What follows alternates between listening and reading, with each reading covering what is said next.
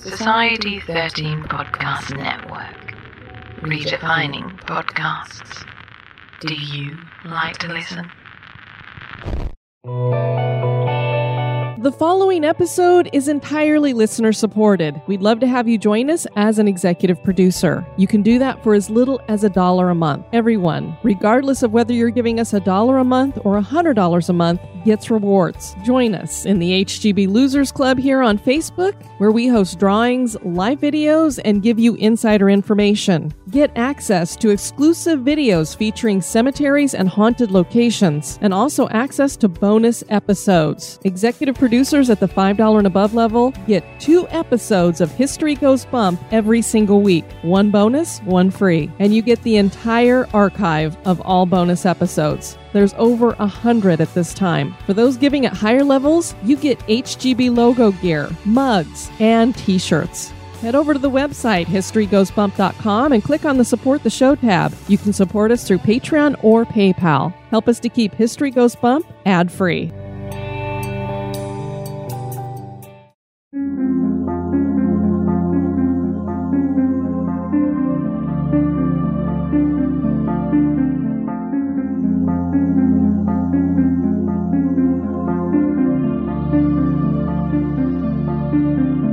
History tells the story of the world and of our lives. Sometimes that history goes bump in the night.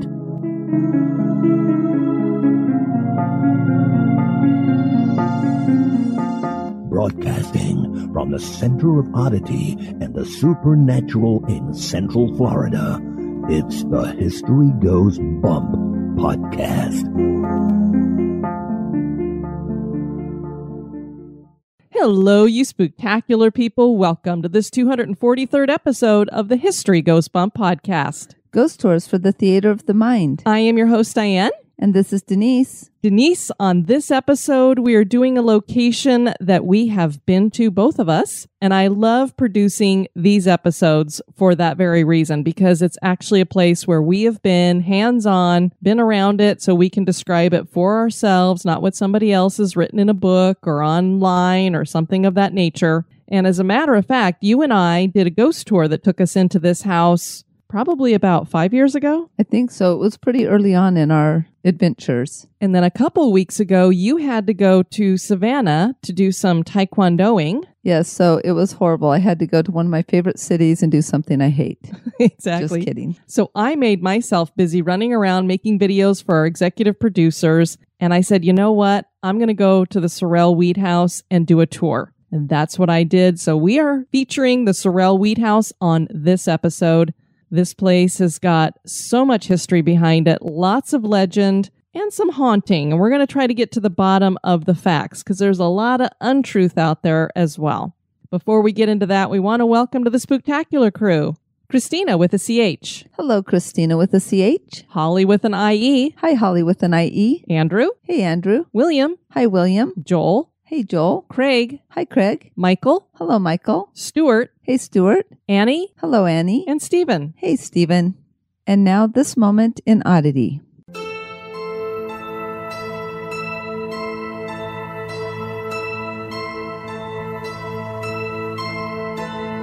The Black Hills area of South Dakota can experience a wide range of temperature variations, especially in the winter months. One reason for this are the warm Chinook winds that blow in over the Black Hills.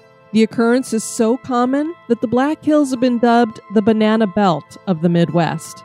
Inversions, which are warm air flowing over a shallow pool of cold air, cause temperature jumps as well, since the Black Hills rise above the plains into a warm air layer. Even though these temperature changes are expected, no one expected what happened on January 22, 1943. Temperatures on that day rose and fell almost 50 degrees in only two minutes. During that January, Arctic air had blown down from the north, and temperatures in the Dakotas were falling into the way below zero range. On the morning of the 22nd, temperatures in a Black Hills town named Spearfish were sitting at minus 4 degrees Fahrenheit. This was recorded at 7:32 a.m. 2 minutes later, the temperature was recorded as 45 degrees Fahrenheit, a rise in temperature of 49 degrees. The temperature rose a few more degrees over the next 2 hours and then plummeted from 54 degrees back to minus 4 degrees in 27 minutes. This change was so quick and drastic that car windshields froze over with thick frost and plate glass windows cracked. This was so weird that it received national media coverage and was featured in Ripley's Believe It or Not and Strange as It Seems cartoons in the newspapers. A drastic change in temperature in just two minutes certainly is odd.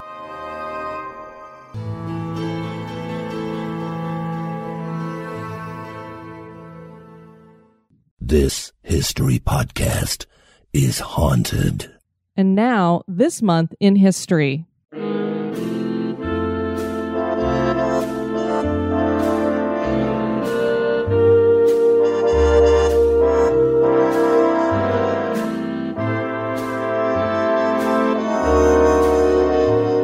In the month of February, on the 3rd in 1943, a very heroic moment in history took place involving the SS Dorchester. During World War II, the SS Dorchester, a U.S. Army transport ship, was hit by a German torpedo just off of the country of Greenland. Before the war, the Dorchester had been a luxury passenger liner built by the Newport News Shipbuilding and Dry Dock Company. It was launched in 1926 and featured electric fans and telephones in every room. She was refitted for the war in New York and made five successful crossings from New York City to Greenland. On February 3rd, she was only 100 miles from her destination when she was hit by the torpedo nearly an hour after midnight. She began to list immediately, and it was clear that she was going to sink. There were not enough life jackets on board. Four Army chaplains, Catholic Father John P. Washington, Dutch Reformed Reverend Clark V. Poling, Rabbi Alexander D. Goode, and Methodist Reverend George L. Fox tried their best to keep the men calm as lifeboats were launched. The four chaplains gave up their life jackets to four frightened young soldiers. They had decided to go down with the ship, and survivors reported seeing the four chaplains standing on the deck, arm in arm, praying together. They died along with the captain and 667 other men, making this the third worst loss of life at sea for the United States during the war.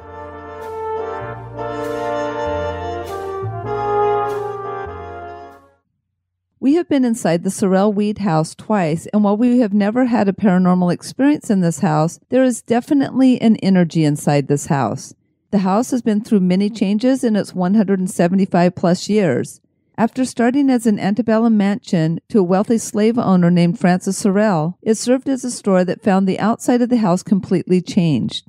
Then it was apartments, and finally is a museum today, in much need of renovation. The house was witness to tragedy and today is considered to be quite haunted and has been featured by both ghost hunters and ghost adventurers. Join us as we take you through the history and hauntings of the Sorrel Weed House. Savannah is the oldest city in the state of Georgia, and the city is truly charming with its layout of park like squares surrounded by antebellum homes decorated in black wrought iron. And I made a live Facebook video because I was driving down the road and I went, There's the 1790 Inn. And while I was doing that, I walked over to this antebellum home that had all of this gorgeous wrought iron around the balconies and it had real gas lights, so it was real flames. So cool. I just love walking around these squares.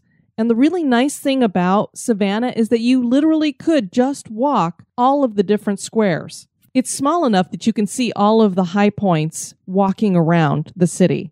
Now, we advise people to do a trolley tour just so that you can get the whole history from the tour guides that they have there. But then after that, you don't really need to be on the trolley. Like in St. Augustine, if you want to get all around everything, it's really easiest to be on the trolley and take it to all of the different points of interest that you want to try to hit and get off and on and do that kind of thing. But here in Savannah, you can walk it just fine.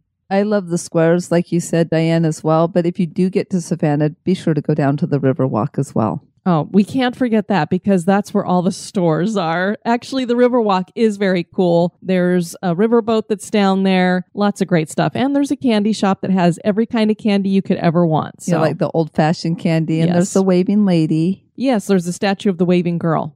One of the squares here is Madison Square. The Grand DeSoto Hotel once stood along this square, but now it's been replaced with uh, DeSoto Hilton. Doesn't look historic. It looks just like a regular hotel. Of course, it is a Hilton, but at least they kept the historic name. Now, if you Google the DeSoto Hotel, you will see it was a gorgeous hotel. I am so sad that it eventually was razed. On the western edge of the square, there is the Green Meldrim House. This is a Gothic revival structure. It was built back in 1853, and it serves as St. John's Episcopal Church's parish house and rectory. And then there's also the Eliza Jewett House here on the square, built in 1842. It stands across the square from the Sorrel Weed House. As listeners can hear, these squares just ooze history, and every one of them has these historic homes all around it. I like that you w- use the word ooze because it also oozes ghost.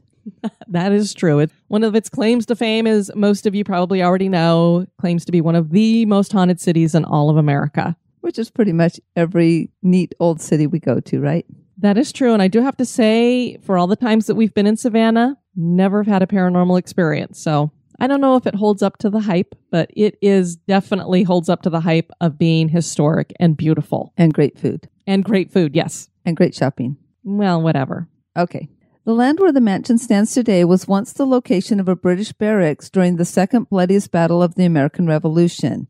This was the Siege of Savannah in 1779. This was the most serious military confrontation in Georgia between the British and the Continental Army. The goal of the Americans was to liberate the city of Savannah from British occupation, which had lasted for a year. The American rebels and their French allies attacked on the night of October 8th. It started with a false attack to draw the attention of the British away from the real assault. The plan did not work. Miscommunication had one French line attacking before the rest were in place. The battle ended up in a ditch where a French flag and a South Carolina flag were planted. The rebels probably thought this would indicate some kind of victory, but it would be anything but victory. The British, in response, cut down the attackers and their colors. Their counterattack lasted for an hour and left 80 of the American and French troops dead in the ditch. More than a thousand men lost their life in what was considered the bloodiest hour of the war. The rebels retreated in defeat. It was a great British victory. So, one of the reasons why we like to dig all the way back into the history as far as we can go when it comes to locations is to find out this kind of stuff. Because most people will tell you that this house is haunted because of the people who lived in a house that was built there later, the Sorrel Weed House.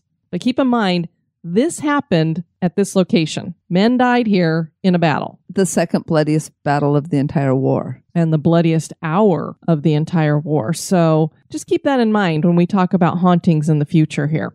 Francis Sorrel was born to Antoine Francois Sorel de Rivieres, a French military officer and sugar plantation owner, and Eugenie de Soutre, a free woman of color in Haiti in 1793. And let me just say right now, because there are certain words that we don't use in our vernacular anymore that they did use historically. We don't use the term mulatto anymore. It's considered derogatory. Mainly that came from the fact that a lot of racists used it in a racist way. If you go back into the etymology of the word, it really is an appropriate word to say that you have a mixing here, but racist people managed to make it something negative. We are going to use this word a couple of times in this episode. We are not saying it to offend anybody. It's just to make the point that this is the way that these people refer to themselves. So at this time in history, Eugenie would have been referred to as a mulatto. And this was a term to distinguish between free people of color who had white fathers versus black slaves, especially in Haiti, because you had these two different groups there. You had the slaves who were working out in the fields and stuff, and then you had these people of color who had white fathers because they had money and that kind of thing. It gave them more of a name and kind of held them a- little bit loftier than the black slaves, although they weren't a part of regular society either because they still had that color in there, so they couldn't fall along those lines. Francis was only six months old when his mother died. The slave rebellion was already well underway at this time, and Antoine felt it was too dangerous, and he left the island. He also left Francis. Eugenie's family would raise him, and he would never see his father again. Francis did well for himself and was invited by Richard Henry Douglas to enter into a partnership.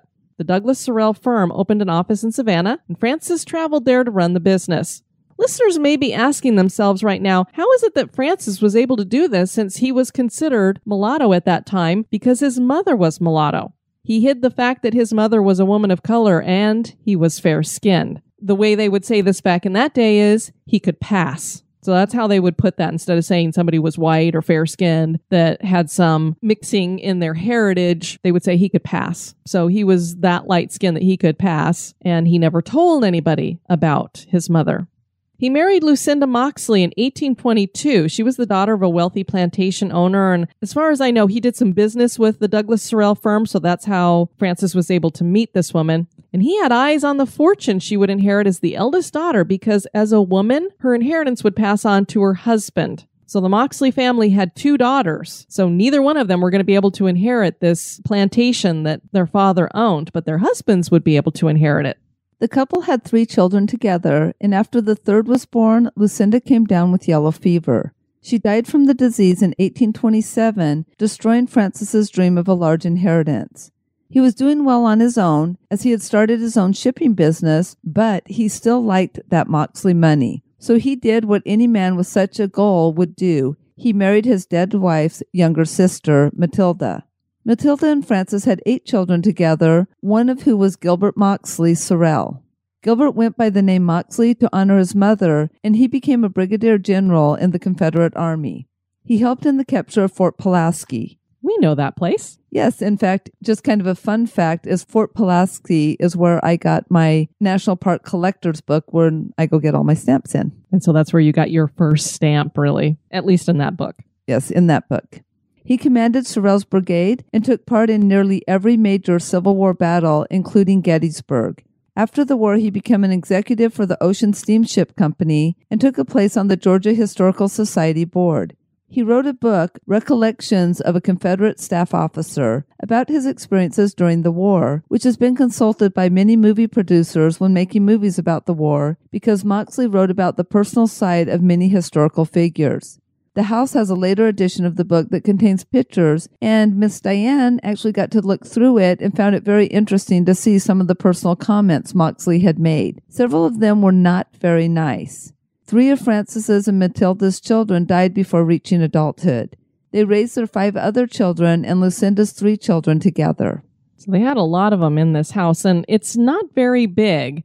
I took the tour, and it was over an hour. I dashed in there because they start the tours at 10 o'clock in the morning and I got there about five after and I'm like, oh crud, am I going to have to wait till 11 for the next tour? So I went into the carriage house and I said, are you guys doing tours today? Because there was a couple of young people sitting there and they said, yeah. And I said, well, when's your next one? And the young guy that was sitting there, and I cannot remember his name. I feel really bad because he was my guide. And he said, uh, I could take you right now if you like. And I was like, by myself? And he said, sure. And I was like, awesome. So I got a private tour of the Sorrel Weed House. And it definitely, I think it went over 60 minutes. He was telling me all kinds of great stuff and he was very excited about it. He's been part of the excavations there, loves history. So it was just really great to talk to him. And it was really cool to get to look at this book that obviously it wasn't the original first edition, but it was pretty darn close it was kind of cool to hear that there were all these different movies that have used that as kind of a way to look back and, and get an accurate look of people because he didn't hold back. If he didn't like somebody, thought they were an egotistical person or something.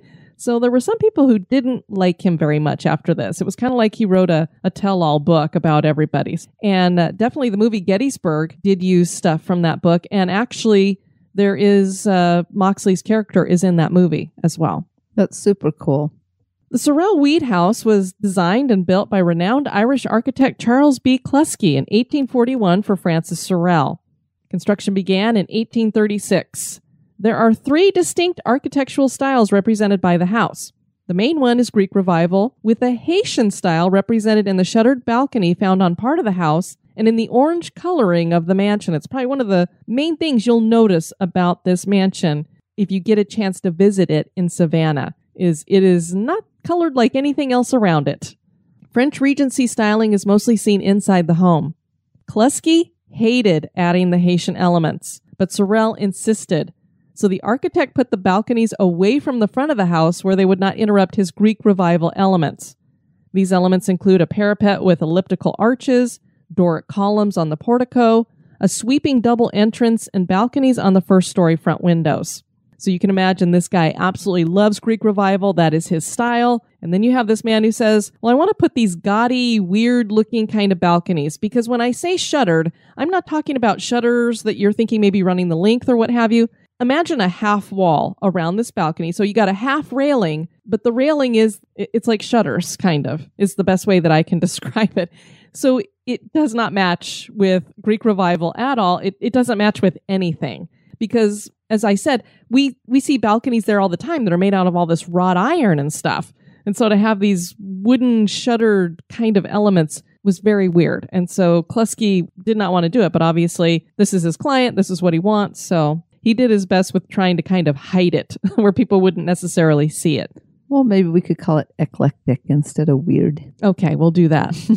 the front foyer has a common piece of architecture found in Savannah mansions, and that is a division of space in the foyer, and it's indicated by two little columns. So they're not really big columns. They don't even go all the way to the ceiling. They're kind of halfway up the room. So they're they're kind of weird because you walk in the front door and uh, about three or four feet in, and then you got these two columns to each side, and you're like, what is that? And they said, you know, when they first were looking at it, when they were looking at parts of the house and stuff, they were like, well, these are weird. Were these like something that a later person put in as kind of a style element that doesn't belong? And then when they looked back over the architecture of the time, they went, no, these really were things that people put in their homes. It was kind of a don't go past this unless you've been invited to come past this. So it kind of differentiated between the guest space and the private family space. And then there's this this hallway that goes all the way to the other end of the house. And then there's rooms that come off of it that we'll talk about in a minute. There's a stairway that's across from the foyer that's over on the other end of the house here, and it's Regency in style. So basically, you have this center stairway, it ascends to a mid floor stoop, and then you have stairways that go off to the left and right. So you could climb up either to the right or to the left. And I don't think that they had specific designations of who could go up which side because as many of our historians and those of you who know a lot about some of these older antebellum homes back in the Victorian era, when you look outside, it's the, the case here at the Sorrel Weed House. They have stairs that go up each side as you're coming up to the front door. And as we know, Denise, that was so that men would not see women's ankles. So the woman would go up one side, the man would go up the other. They wouldn't see their ankles, and then we wouldn't have any issues with, oh, you saw something you shouldn't have seen. So I'm not sure if that's why these stairs were done that way or if it was just a style type thing. The most interesting room inside the mansion is an oval shaped dining room with curved wooden doors. The doors are very unique and took several weeks to make as they were formed using water rather than the typical techniques of just hollowing out a tree and using the natural curve of the tree for the doors. We noticed that the interior of one of the doors did not have a handle, and the reason for that is rather chilling in how it relates to slavery. With a home like the Sorrels, where there were more than a dozen slaves serving the family of mostly children, it would be very easy for the slaves to overpower the master. So slave masters would use some practices to instill fear in their slaves. One of these was making it forbidden for a slave to get caught in a room with no way out. A slave would have to enter the dining room through these doors and move fast enough to put down whatever he had on the table, or make his way in and out of the butler closet before the door he came through closed, or he would be trapped as there was no door handle. He would then face a reprimand or beating for his infraction. And for these rooms that we're going to be talking about, I took a lot of pictures while I was inside the house and the carriage house. I wasn't able to take any video but we are going to make a video for our executive producers that will be uh, a companion to this so that you can see what all of these things that we're describing look like. And what's interesting is the butler's closet is over on the other side of the room and has the curved doors there too, only there's handles on it. So it's very obvious when you look at these two sets of curved doors that one has handles and the other does not. That was one of the things I was like, well, how do you get out that door? How would you open it? So there's only one way in and out, and you had to make sure that those doors didn't close. I always wondered sometimes why, if you had a home like this, the slaves wouldn't be like, well, there's two adults. We can take them. Yeah, part of the problem would that be too with the society in which that institution was living in is they wouldn't get very far. And so that's true. You'd you'd be in some major trouble. Yeah. What we what we did to a whole group of people was just horrible. There were two rooms on the first floor with doors that separated them to serve as parlors for the men and women. The rooms would be open to each other when they would have large dinner parties. So out in the square, sometimes there would be people out there hanging out, and the Sorrels would be like, hey, let's have a dinner party. And they would just tell everybody outside, come on in. Well, there's a lot of furniture in these parlors, and this is the best place to set up tables. And it's not like they have the kind of tables that we have nowadays when you just want to throw up a little folding table. No, these are big tables that they somehow had to get into that room. So the slaves would have to come in and move all of this heavy furniture. So they'd have to take the heavy furniture out of the parlors and then bring in these heavy tables. And you could just stick the furniture out in the hallway. They would have to take it all the way down into the basement. So I can't imagine how much work this was because obviously the furniture of that time was not light. The basement is large and open and was where multiple kitchens were located. There are four fireplaces that are down there. And one of the kitchens they believe was specifically for the slaves and where their food was prepared. One of the interesting, I guess, if you want to call it a fun fact, that I learned while I was doing this that I didn't really think about at the time. For those of you who've watched Downton Abbey, you know there was a downstairs and an upstairs. Well, it was the same thing in a slave home at this time. If you were in the city and you had slaves that were basically in your home and they would need to eat. Now, they could eat over where they were kept, which we'll be talking about in a little bit, would be the carriage house, but they also had an area downstairs where they could eat. And that was the case in a lot of these mansions at the time they couldn't eat the same food that the people were eating upstairs because they were eating the finest food around. You had your caviar and all of your expensive stuff, the kind of food that you and I, Denise, do not even like. I don't know. When you start saying, I'm like, ugh. I know all those fancy sauces and stuff. I'm like, yuck. And usually they just make me sick because I can't eat all that heavy stuff. It's just too much. So, what the slaves would eat is what would have been called slave food. And that is what is considered typical Southern comfort food today. So, your black eyed peas, your collard greens, your fried okra, all that stuff that you love, Denise, that your mom from Tennessee got you into. Yep, add some cornbread, and I'm right here. I'm like eating dinner. Yum. I love that stuff. That is slave food. So, we don't call it that today, and most people don't even know that today. So after the Civil War, you have these rich Southern families. They've lost nearly everything because of the war. Well, they can no longer afford this expensive upper crust food. So now the slave food that was being served downstairs to the slaves comes upstairs to the rich dining rooms. And that eventually became the mainstay food of the South because then everybody was eating that same food. And what I'm looking at is that the slaves ha- actually had a lot better taste than their owners because I mean, who doesn't want some fried chicken? Yeah. you know. yeah, I love I love the southern southern cooking, but I had no idea until we did this episode that it actually came from the people who were kept captive by those families. So I didn't know either until my tour guide said, I don't know that many people know this, but he goes, a lot of the food that people come here to eat was considered at one time slave food and beneath people to eat that kind of stuff. it's not beneath me. Nope. One of the rooms in the basement would eventually serve as a doctor's office for Francis Sorrel Jr., and he would work on wounded soldiers during the Civil War here. That means multiple amputations took place in this room. This room is made famous by legends of it being used as a room for conducting voodoo. The first time that we actually saw this room was on a ghost tour that we took several years ago, the one Diane mentioned. And there was a night vision camera that was hooked up in it. And a couple of people in our group, they were a young couple, were invited to enter and dance around. And there were some like weird lights and orbs kind of zipping past them, but these easily could have been dust or bugs. So we weren't really looking at that. But then they're just dancing, giggling, and having fun. Then all of a sudden the girl just stopped dancing and the tour guide was like, Are you okay? And she's like, No, I'm not. I need to get out of here. I don't feel well. And so she was like, not having any more of that room. She wanted out of there as quickly as they could get her. And so that was really interesting to watch because we were watching her on TV. What was interesting about it is just her reaction was so different than when they went in and they were like giggling and felt kind of stupid. You know how people feel when you know you're on camera and they're like, they told them, oh, kind of dance around and stuff. So they're just like, da, da, da," and laughing and giggling. And then all of a sudden she just stopped and was like, I want to get out of here. I need to get out of here. Yeah. So it, it was like, wow, it that was, was, definitely a night and day. reaction. Night and day, like a switch had gone off. Just a note here we did not tempt the spirits. No, uh, they invited everybody to go into that room if they wanted to, and uh, we were like, eh, maybe not if voodoo was done in there. We won't. We won't tempt that kind of spirit. Well, anyway, on Diane's recent visit to Savannah, this room was wide open and decorated like an office with a medical table and instruments. When she was there, she said it felt just like any other room to her.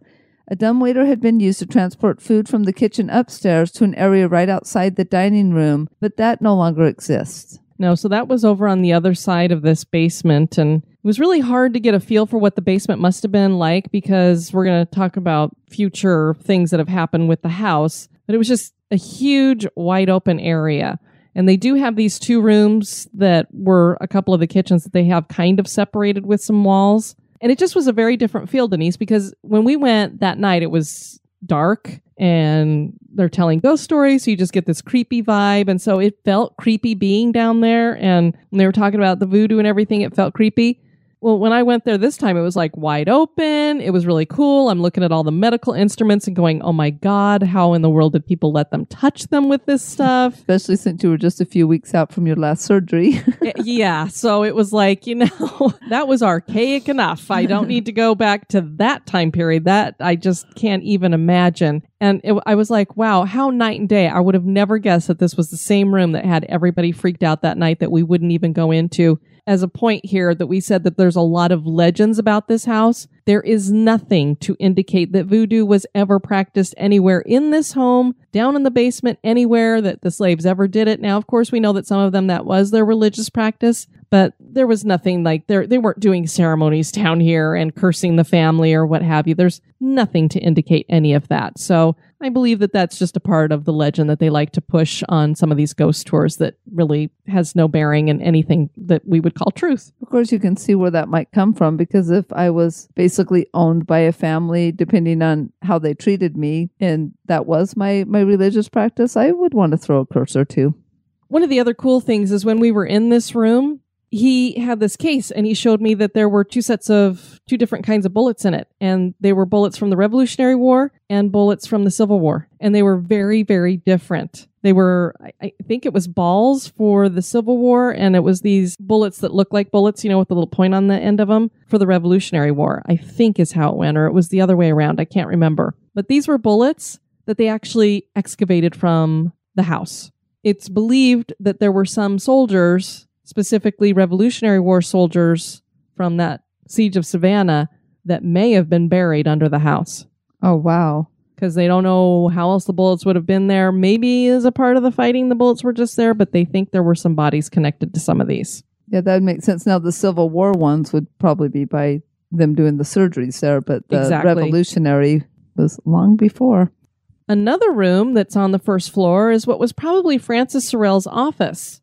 There are large windows around this room that lead out to the Haitian balconies. As many of you probably know, there was a time in history where houses were taxed according to the number of doors.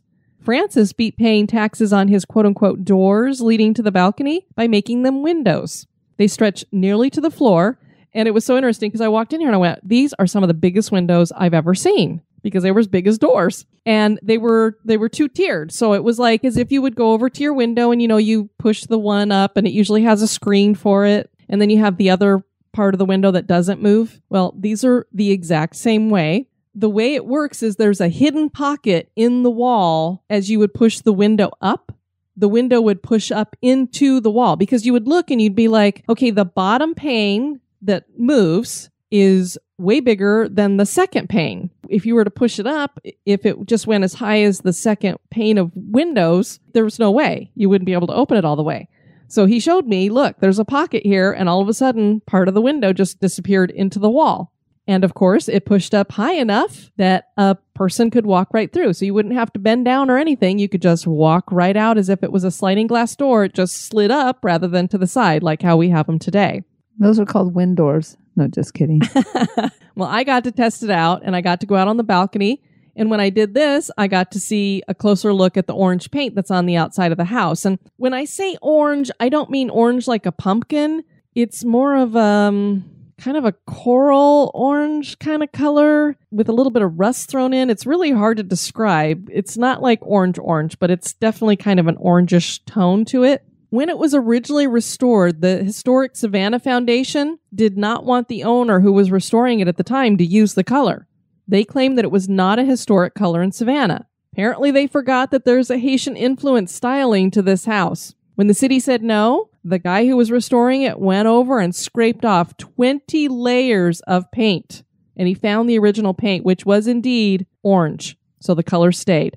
The Historic Savannah Foundation still was not crazy about the color, so they asked him to please tone it down, and he did. So it's not the exact color that it had been before, and it is toned down so it matches a little bit better with the way Savannah is today. We've never been to the second floor where the bedrooms are located, so we can't tell you what those look like. They have not had a chance to restore any of that.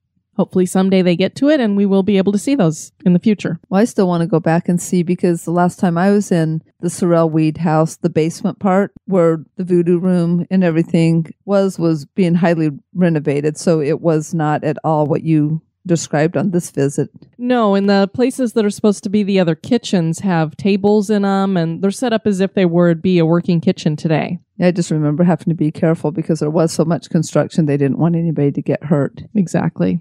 There is a carriage house next to the house, and it was in the upper area where the slaves were housed. Up to 15 of them shared a large open area with a small kitchen and fireplace. This would have been very crowded. Diane did ask her guide about the smell of horses coming up from the downstairs area where the carriages were stored, and that's when she learned that the horses were kept in stables outside of the town. There was a separate room off the large room that had its own furnishings and a door, and this was Molly's room since she was considered a level above the slaves.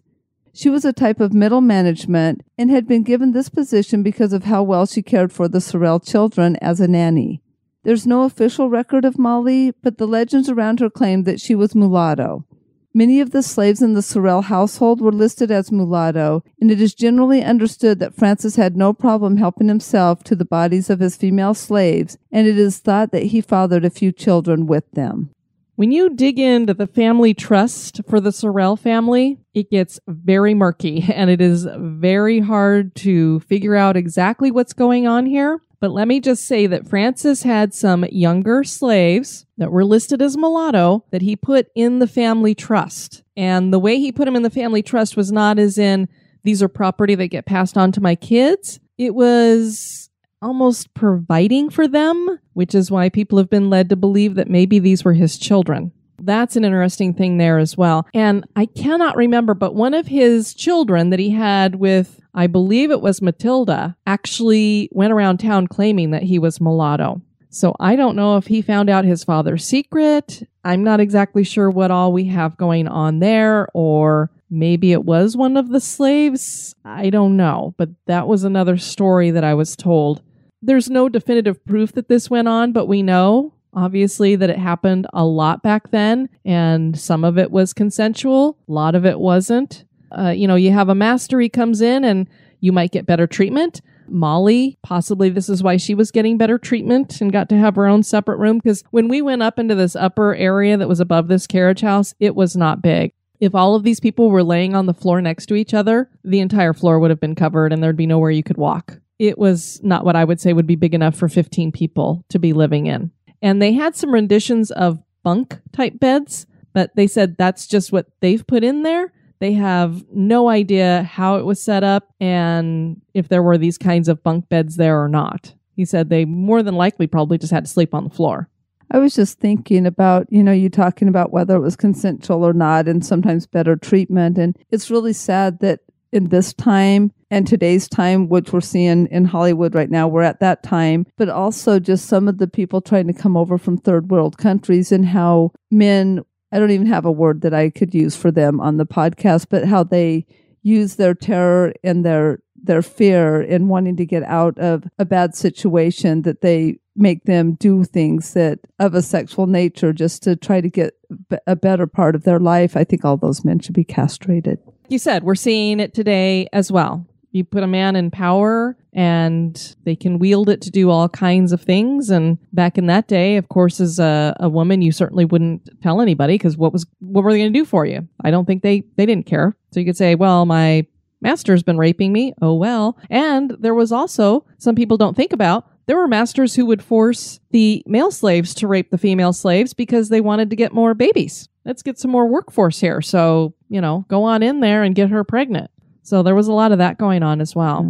And It's then, an- like we said, like you said, in, in Hollywood we see it, uh, politics we see it all over the place. I mean, this this goes back probably to the beginning of time.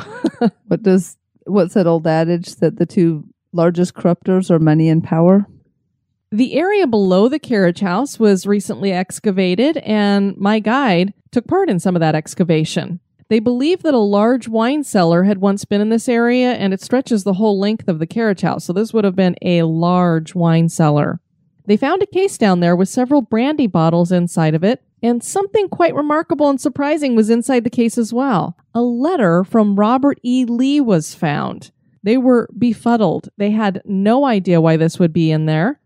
The guide said that General Lee had visited the home a few times, they're not sure how this had ended up in the case or why. So they're not sure if he would have put it in the case and then they put the case down there and how it managed to survive all this time. It's been taken over to the Historical Society so that they can, I think they need to do some work with it to try to restore the letter and make it so that it doesn't get damaged any further.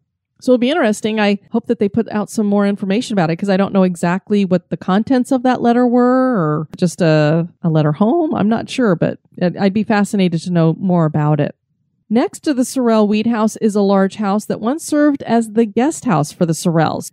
Their house was full. They got eight kids and the two adults. If anybody came to stay, they didn't have anywhere to put them. So they built this other house next door. It's not very pretty. It kind of looks like an apartment building, really doesn't have a lot of distinctness to it.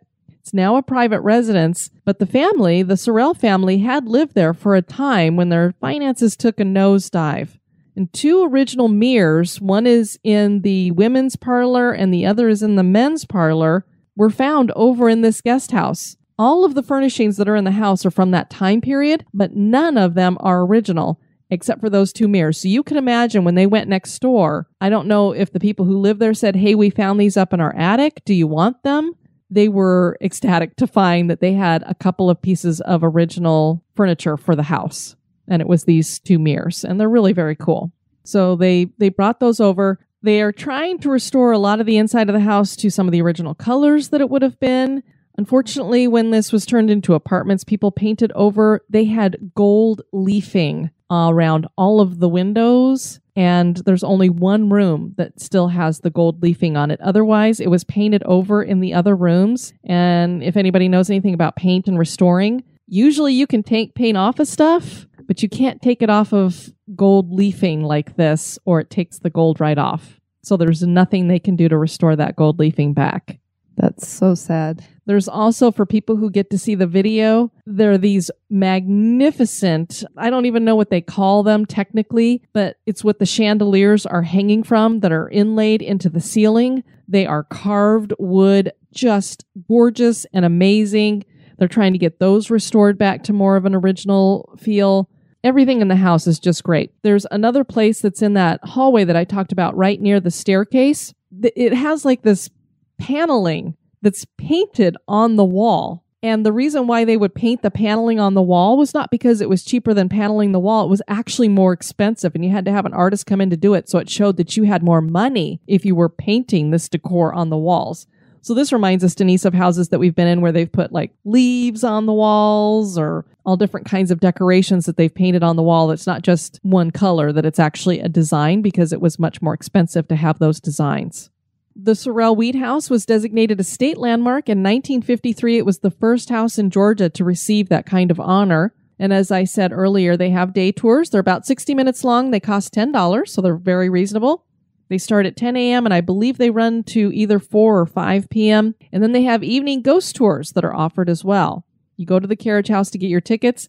You also, if you are private investigators, you can rent it overnight. And they do have overnight investigations that they host as well. And they supply all the equipment and stuff. Matilda Sorrel was not a happy woman. She was given to bouts of depression, and one can imagine that her relationship with Francis was not necessarily based on love, but rather position in society. The woman's parlor, where she spent most of her time reading, has windows that look out on the carriage house. The legend that surrounds the house claims that one day Matilda looked out of those windows and could see into the room that was Molly's, and she saw a vision that shocked her to her core and fed her depression. Francis was having sex with Molly. The distraught Matilda climbed the stairs to the third floor of the guest house next door and threw herself out of the window head first onto the brick patio below. Now, there's no proof that this is what caused Matilda to take her life. It could have been mental illness, or perhaps she even discovered the truth about Francis being a man not of pure white ancestry. But whatever the case, Matilda did indeed kill herself on the property. A family friend wrote his mother of the event. The sad news has reached the office that Mrs. Sorrel, probably in a fit of lunacy, sprang from the second or third story window of her residence on Harris Street, next door to the house which was the family mansion for many years, falling upon the pavement of the yard and by the concussion terminating her life. This happened in 1860. There are claims that Matilda made this jump from the mansion itself. This is difficult to ascertain. Francis did sell his mansion in 1859 to a man named Henry Weed, but there are claims that Francis was in the mansion in 1862 when Robert E. Lee visited. So, this is where you have legend and some murky stuff here. Any tour that you take will tell you that Matilda threw herself from the top floor of the mansion. The problem is, according to this, the family was not in the house anymore because they had already sold it. And according to this letter, which was written at that time, he clearly says that she was over next door at the other residence that they had. So this was the first time as I was re- doing this research, I was like, wait a minute, I've never heard that she threw herself off of the guest house. But this letter to me, I would believe that because that was at the time. Now, of course, I don't know, maybe he got some gossip or anything, but why would people say that she threw herself from the guest house if they were living in the family mansion? Now, the other thing that makes this murky is the reason why they think that Francis was living in the house when Robert E. Lee visited is because there is a plaque that is found in the city that makes this claim. And I think it dates back pretty far. So we're not sure exactly where she threw herself from.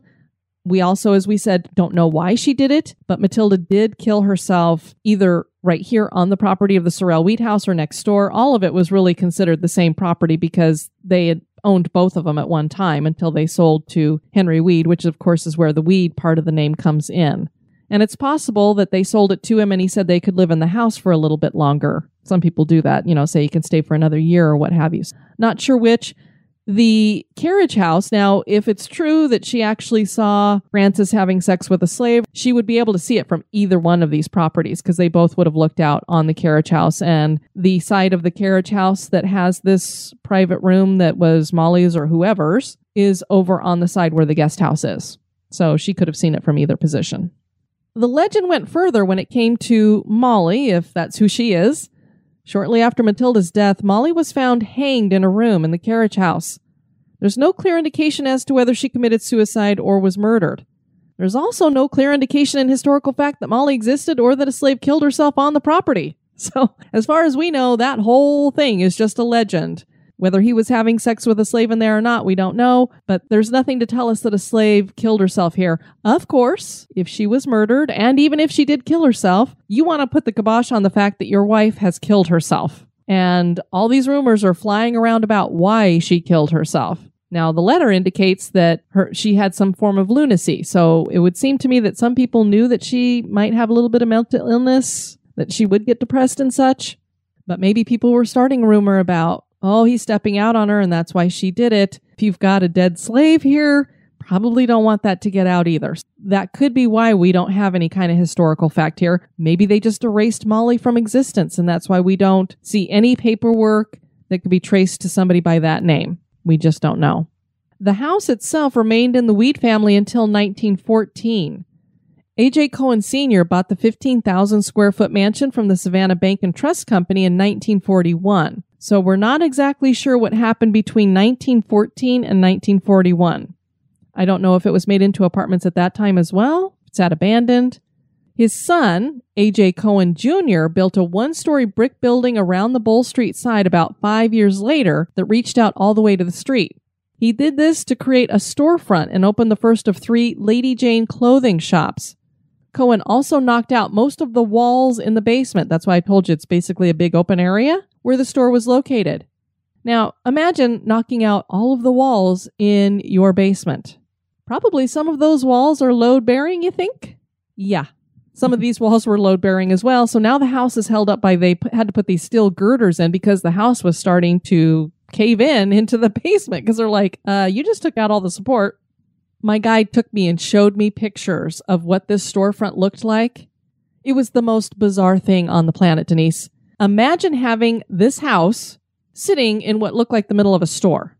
Because you would look, it, would look like a regular strip mall kind of entrance, but you could see a house behind it. so it's like you have the strip mall front and it goes into the house. and the house is rising for a couple more stories above that. It, it was just bizarre. I'm like, okay, whatever. I guess they just wanted to use the basement for the store. So that was the best way to make it look like a store. I, I don't know. Because, of course, now we know people use historic homes in these historic cities all the time to have a store, and you don't change the front to look like a store. I mean, people are like, I'm walking into a house, but it's a store now. Right. In the 1960s, Cohen Jr. moved into the house with his family and continued to run the apparel business. The store started to do poorly in the 1980s and finally closed in 1991. The Cohens put the house on the market. Stephen C. Bader bought the house in 1996 and worked at renovating it for some time, but there was a lot of controversy surrounding his ownership. He had several workplace violations and scores of unpaid bills. His contractor and architect finally quit. A few of the positive things that he did were dismantling the storefront the Cohens built, and he is the one who took the house back to its original orange color, which we, we already mentioned that he had toned down after the pressure from the city. Bader spent four years burning through money and workers before his tenure with the house ended. After that, we're not sure how ownership went, but Diane was told that there had been apartments here, so we imagine that was after Bader. The current owner seems to be the group that runs the tours now, but we don't know their official name. Um, the website, if you want to look it up, is sorrelweedhouse, all one word, dot com. Even to find out the information that I did about this, I had to find some magazine articles, and there was one that just went on and on about this Bader guy. I mean, the neighbors were suing him, and it was oh, what a nightmare it was having him take over the house because he was he was one of these guys who was a muckety muck that thought he was more important than he really was, and he joined all of the prestigious groups and he acted like he had a lot of money, but when it came right down to it, they said he'd throw these lavish parties, but then he wouldn't pay a plumber $900. I don't know if he was just spending his money in the wrong ways or if he was just in debt up to his eyeballs and he had no idea about construction. His contractors and architects would tell him, We can't do this, don't do that. You can't dig down into the basement as far as you're going because you're going to sink the house. And he would just do whatever the hell he wanted. The city would not give him permits for stuff and he would still just do whatever. Part of the reason why this house is in pretty bad shape is because of the stuff that he did to it. So while he did some good things trying to restore it, he did a lot of bad things too, and they just don't have the money to try to take care of all of this. There are several spirits haunting the Sorrel Weed House, and many claim that it is one of the most haunted houses in Savannah. Ghost Hunters was here in 2005, and Ghost Adventures visited in 2015. Both shows claim to catch EVPs. The ghost hunters think they got the cries of a slave on an EVP. The EVP seems to say, Help, oh Francis, help, oh my God, oh my God. And Zak Bagans said of his time in the house, Our investigation of the Sorrel Weed House in Savannah, Georgia gave me a three alarm hangover.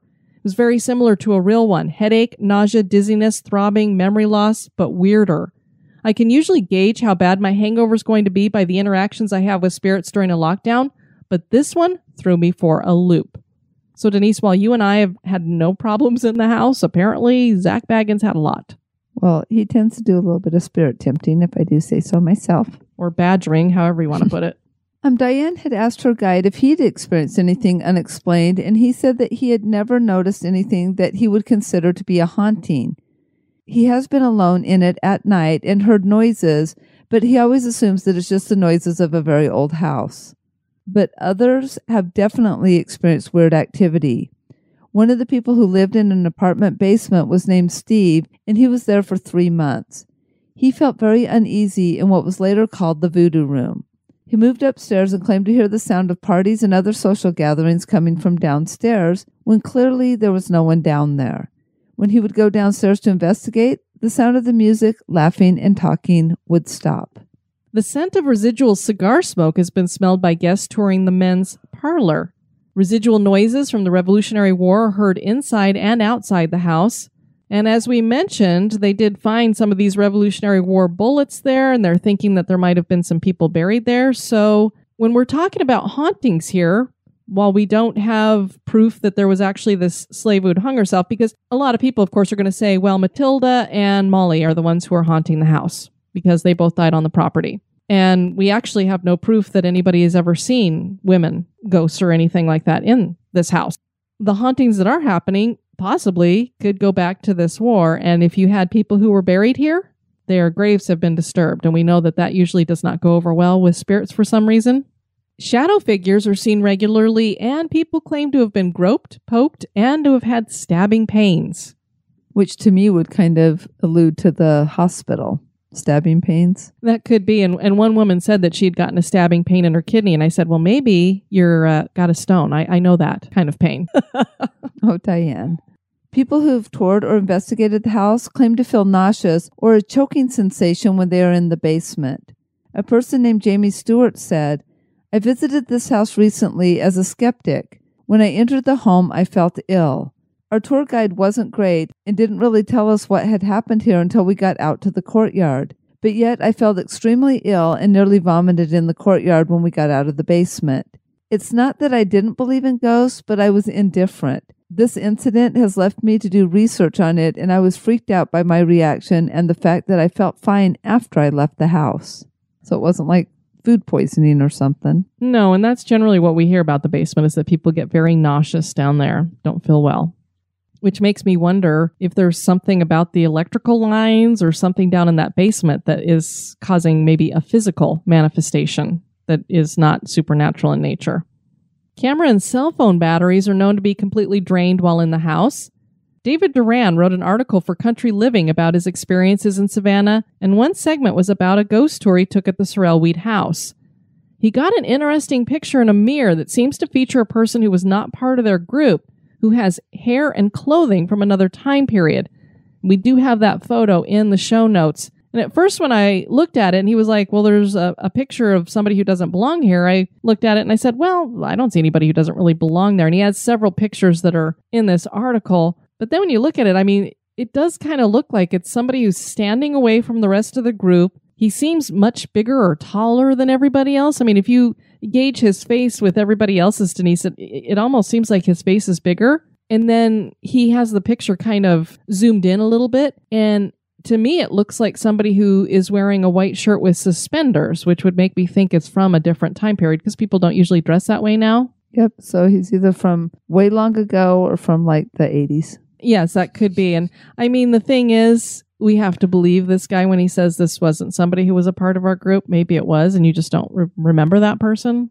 Yeah, it is funny though. In the other picture, he's not real clear either, but it could be because he's uh, far away from the group because everybody else appears to be a little bit clearer than him. I would agree. He looks a little bit more pixelated than them. And then a woman named Leslie took a weird picture in the house and said, I took this picture with my cell phone. We were at the Sorrel Weed House on the ghost tour. I didn't really look at the picture until I downloaded it on my Facebook.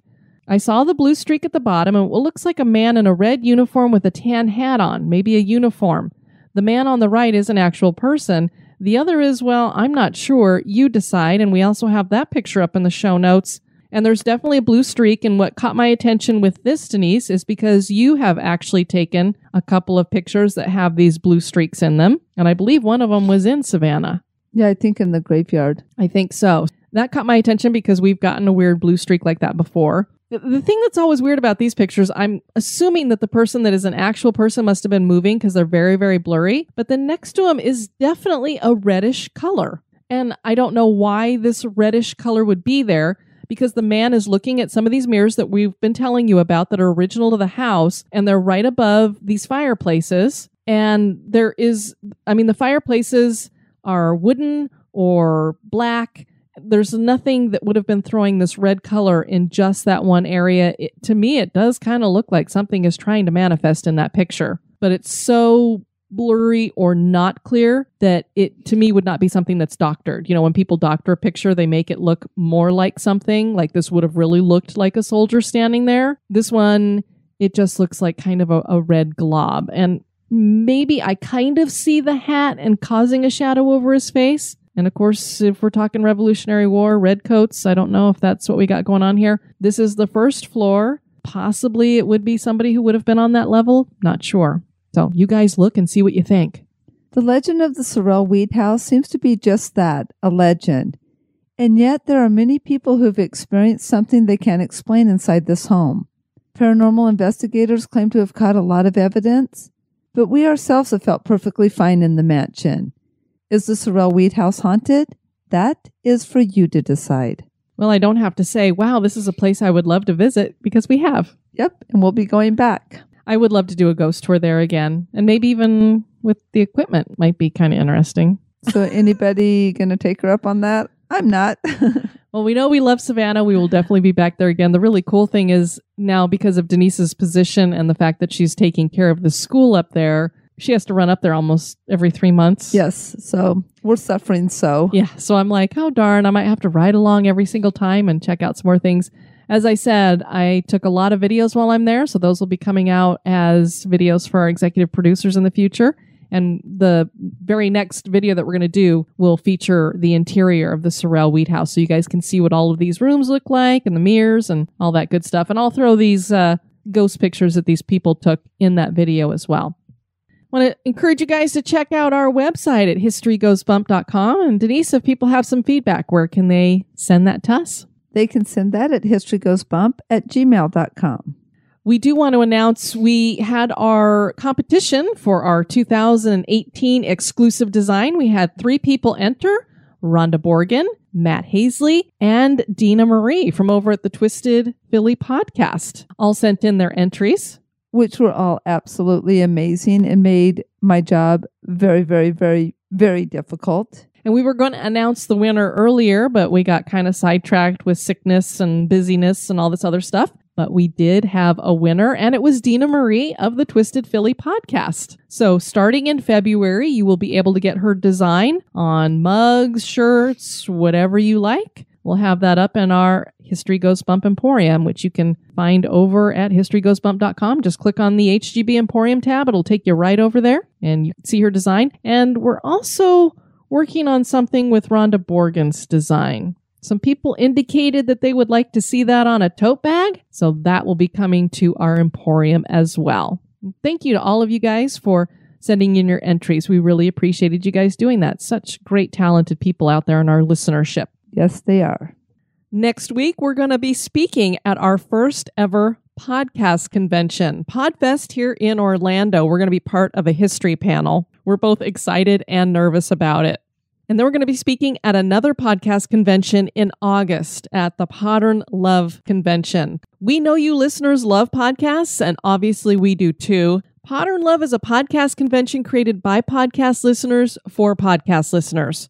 Join us on August 10th, 11th, and 12th here in 2018 in one of the coolest and most haunted cities in the country, New Orleans, Louisiana. There, you'll get a chance to meet some of your favorite indie podcast hosts from shows like Twisted Philly, Pleasing Terrors, Hillbilly Horror Stories, The Unwritable Rant, Book versus Movie, Generation Y, The Sofa Kings podcast, and many more. There'll be live shows, panel discussions, Q&As, and workshops with podcasts from every genre. History Goes Bump is a featured podcast and we'll be on a paranormal panel moderated by Mike Brown of Pleasing Terrors. And you know we'll be doing some creepy after hour stuff like a vampire tour. For more information about Podern Love, go to the website www.podern.love for a full list of featured podcasts, ticket prices, hotel accommodations, and more. And if you use our special code BUMP, B U M P, you'll get 10% off your ticket price.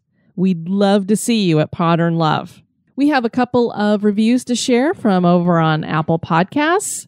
Not something nice. Love it. Five stars. I love the haunted twist on history. It's interesting, exciting, and educational. Thank you for that. And Herbivore Holly, love this podcast. Five stars. The paranormal plus history. I love it. Each show is well organized and detailed. It's great to hear info on places I've never heard of, adding more ideas to the bucket list.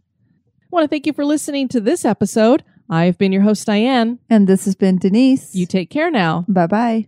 This episode has been brought to you by our executive producers. We'd like to welcome new executive producer, and I hope I say this right, Dr. Ogre von Thwappenstein Esquire. Thanks. Sweet dreams.